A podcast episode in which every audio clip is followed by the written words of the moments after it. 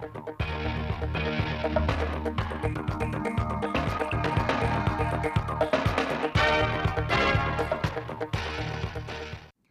kính chào quý vị và các bạn đến với bản tin thời sự trực tiếp 16 giờ của Đài Phát thanh và Truyền hình Thanh Hóa. Sáng nay, Liên đoàn Lao động tỉnh Thanh Hóa tổ chức lễ tôn vinh công nhân giỏi xứ Thanh, công chức viên chức người lao động tiêu biểu xứ Thanh năm 2021. Đây là sự kiện hướng tới kỷ niệm 75 năm thành lập Công đoàn Thanh Hóa.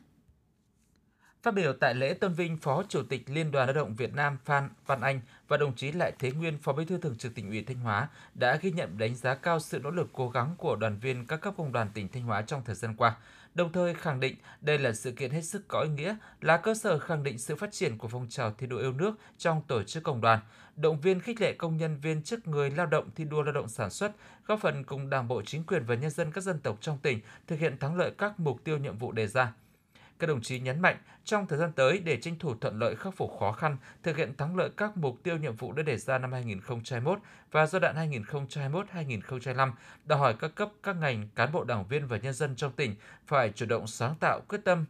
nỗ lực lớn, hành động quyết liệt. Trong đó, các cấp công đoàn trong tỉnh cần hướng mạnh các hoạt động, các phong trào thi đua vào thực hiện mục tiêu kép với những việc làm cụ thể thiết thực, góp phần thực hiện có hiệu quả công tác phòng chống dịch COVID-19, khôi phục và phát triển kinh tế xã hội – thường xuyên nắm chắc tình hình, kịp thời tham mưu đề xuất với cấp ủy triển khai giải quyết những khó khăn vướng mắc cho các doanh nghiệp và công nhân lao động, tuyên truyền vận động công nhân lao động thực hiện nghiêm các quy định phòng chống dịch COVID-19, thi đua lao động giỏi, lao động sáng tạo, chia sẻ khó khăn, hỗ trợ doanh nghiệp duy trì và đẩy mạnh sản xuất kinh doanh, phối hợp với các ngành chức năng các địa phương hỗ trợ công nhân lao động làm việc ở thành phố Hồ Chí Minh và các tỉnh phía Nam trở về địa phương sớm có việc làm và ổn định cuộc sống. Tại buổi lễ, các đồng chí lãnh đạo Tổng Liên đoàn Lao động Việt Nam, lãnh đạo tỉnh Thanh Hóa và lãnh đạo các ngành đã trao danh hiệu công chức viên chức người lao động tiêu biểu xứ Thanh năm 2021 cho 51 đoàn viên công đoàn làm việc trong khu vực hành chính sự nghiệp, có 2 năm liên tiếp được công nhận là chiến sĩ thi đua cơ sở, đoàn viên công đoàn xuất sắc, có sáng kiến sáng tạo tiêu biểu trong thực hiện nhiệm vụ công tác. Trao danh hiệu công nhân giỏi xứ Thanh cho 24 đoàn viên công đoàn làm việc trong khu vực sản xuất kinh doanh có nhiều sáng kiến sáng tạo trong lao động sản xuất, đem lại giá trị làm lợi cho các doanh nghiệp, có hai năm liên tục được công nhận là đoàn viên công đoàn xuất sắc. Thông tin từ Văn phòng Thường trực Ban Chỉ đạo Quốc gia về phòng chống thiên tai, khu dân cư ven biển, khu vực trũng thấp của sông ngoài bãi các tỉnh ven biển từ Quảng Ninh đến Quảng Bình đã sẵn sàng phương án dự kiến sơ tán 70.440 hộ với 260.722 người dân, đã giả soát những người trong diện F0, F1 để có phương án cách ly, sơ tán riêng cũng như các biện pháp y tế phù hợp để đảm bảo an toàn dịch COVID-19. Hiện có 4.619 trường hợp F0, F1 ở các tỉnh nêu trên. Theo Trung tâm Dự báo Khí tượng Thủy văn Quốc gia, sáng nay bão số 7 đã suy yếu thành vùng áp thấp nhiệt đới. Dự báo trong 12 giờ tới, áp thấp nhiệt đới di chuyển chủ yếu theo hướng Tây Tây Nam, mỗi giờ đi được từ 15 đến 20 km, đi vào khu vực từ Hải Phòng đến Thanh Hóa. Dự báo trong 12 đến 24 giờ tiếp theo, áp thấp nhiệt đới di chuyển chủ yếu theo hướng Tây Tây Nam, suy yếu thành một vùng áp thấp trên khu vực Trung Lào.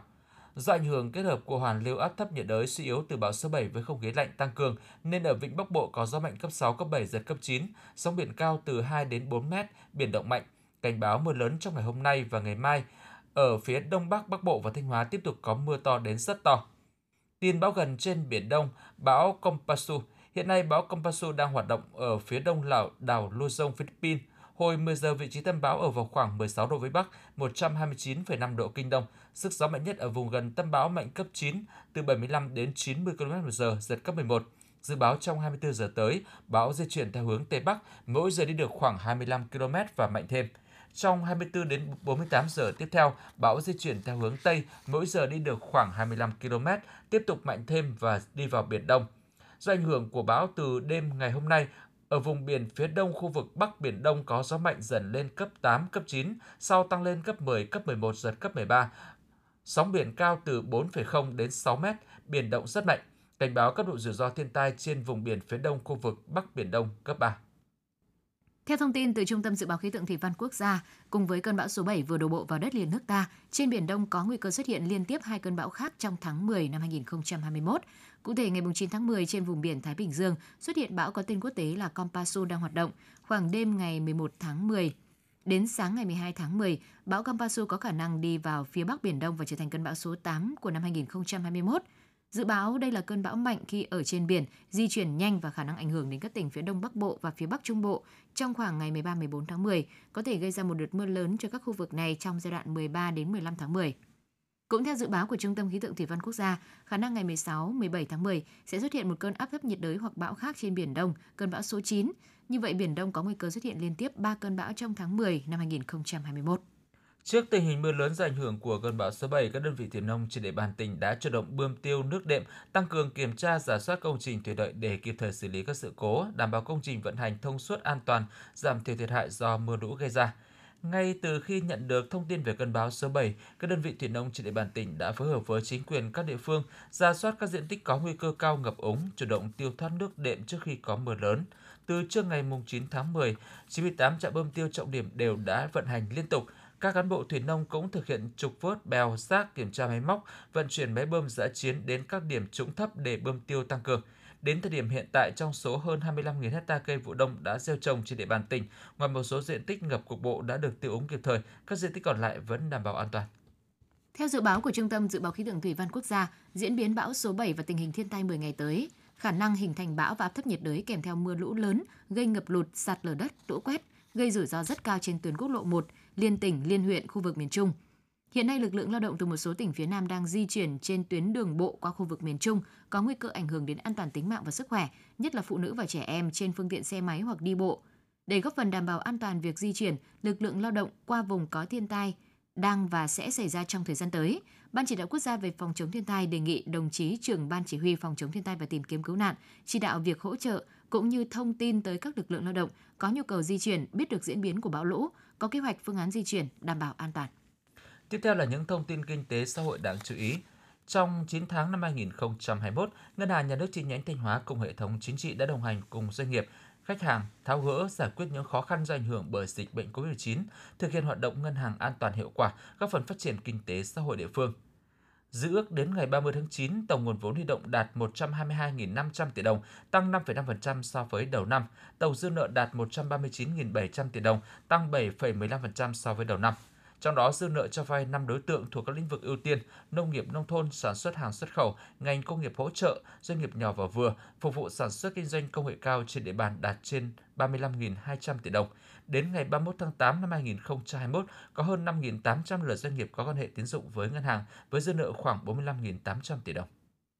Phó Cục trưởng Cục Chăn nuôi Nguyễn Văn Trọng cho biết, dịch COVID-19 diễn biến phức tạp tác động đến đời sống kinh tế xã hội, làm đứt gãy nhiều chuỗi cung ứng toàn cầu, khiến giá vật tư đầu vào, giá nguyên liệu và thức ăn chăn nuôi, các chi phí sản xuất, vận chuyển hàng hóa tăng, nên giá thành sản xuất bị đội lên.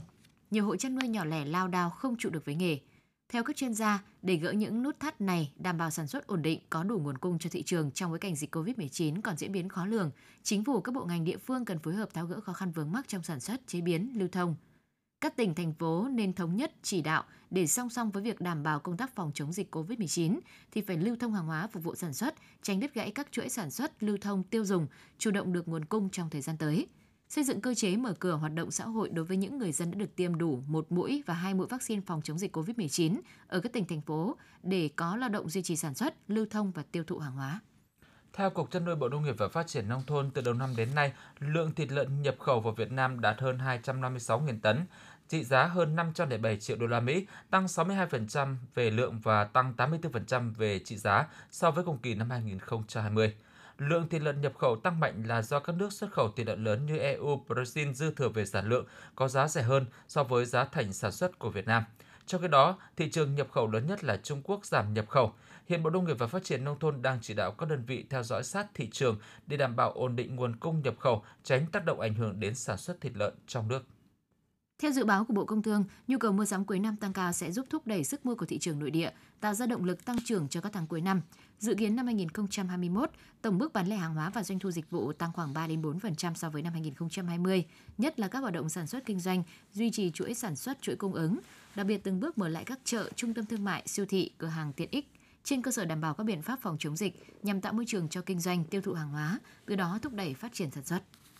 Ngày 10 tháng 10, Ban chỉ đạo phòng chống dịch COVID-19 thành phố Hồ Chí Minh, Ban chỉ đạo có công văn gửi các sở ngành về việc phối hợp vận động tổ chức đưa người dân từ thành phố hồi hương. Đối tượng được hỗ trợ là người dân có nhu cầu về quê hoặc đối tượng ưu tiên, trường hợp địa phương giới hạn số lượng tiếp nhận là trên là người trên 65 tuổi, trẻ em dưới 18 tuổi, phụ nữ mang thai, phụ nữ đang nuôi con nhỏ, người khuyết tật, người đã tiêm ít nhất một mũi vaccine sau 14 đến 21 ngày, F0 đã khỏi bệnh trong 6 tháng có giấy xác nhận. Thời gian tổ chức đoàn đi từ ngày 15 đến ngày 30 tháng 10 đối với các quận huyện thành phố Thủ Đức. Riêng quận Bình Tân, việc khởi hành diễn ra sớm hơn từ ngày 13 đến ngày 30 tháng 10. Quý vị và các bạn vừa theo dõi bản tin 16 giờ của Đài Phát thanh và Truyền hình Thanh Hóa. Mời quý vị cùng tiếp tục đón nghe những chương trình tiếp theo của đài chúng tôi.